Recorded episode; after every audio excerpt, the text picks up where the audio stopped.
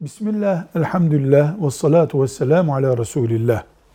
Ramazan-ı Şerif gelince Kuzey Afrika'dan Kuzey Asya'ya kadar dünyanın her yerinde Müslümanlar Ramazana mahsus yemekler pişirilirler. Mesela Türkiye'de pidesi olur, tatlısı olur.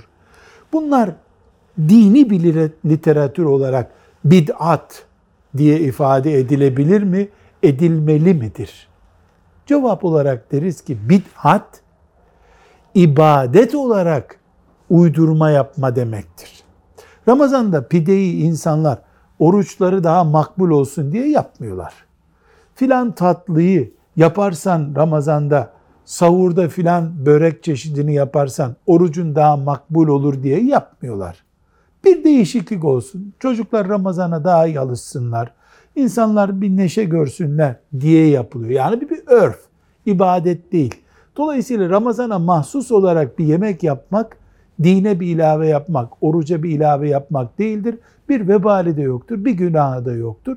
Çünkü bunu daha fazla sevap kazanmak için yapmıyor insanlar. Bir neşe olarak, günlük bir iş olarak yapıyorlar. Bir sakıncası yoktur. Velhamdülillahi Rabbil Alemin.